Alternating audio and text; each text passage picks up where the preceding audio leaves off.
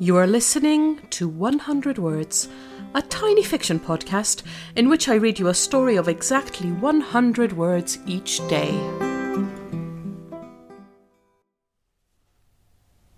Episode 32 Mayfly.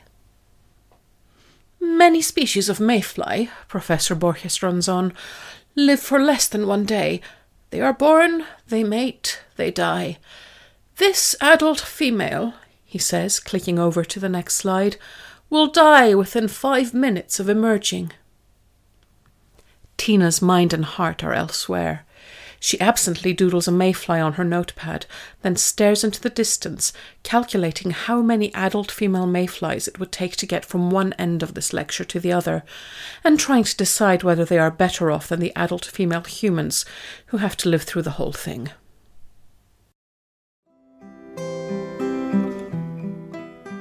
Thank you for listening to 100 Words.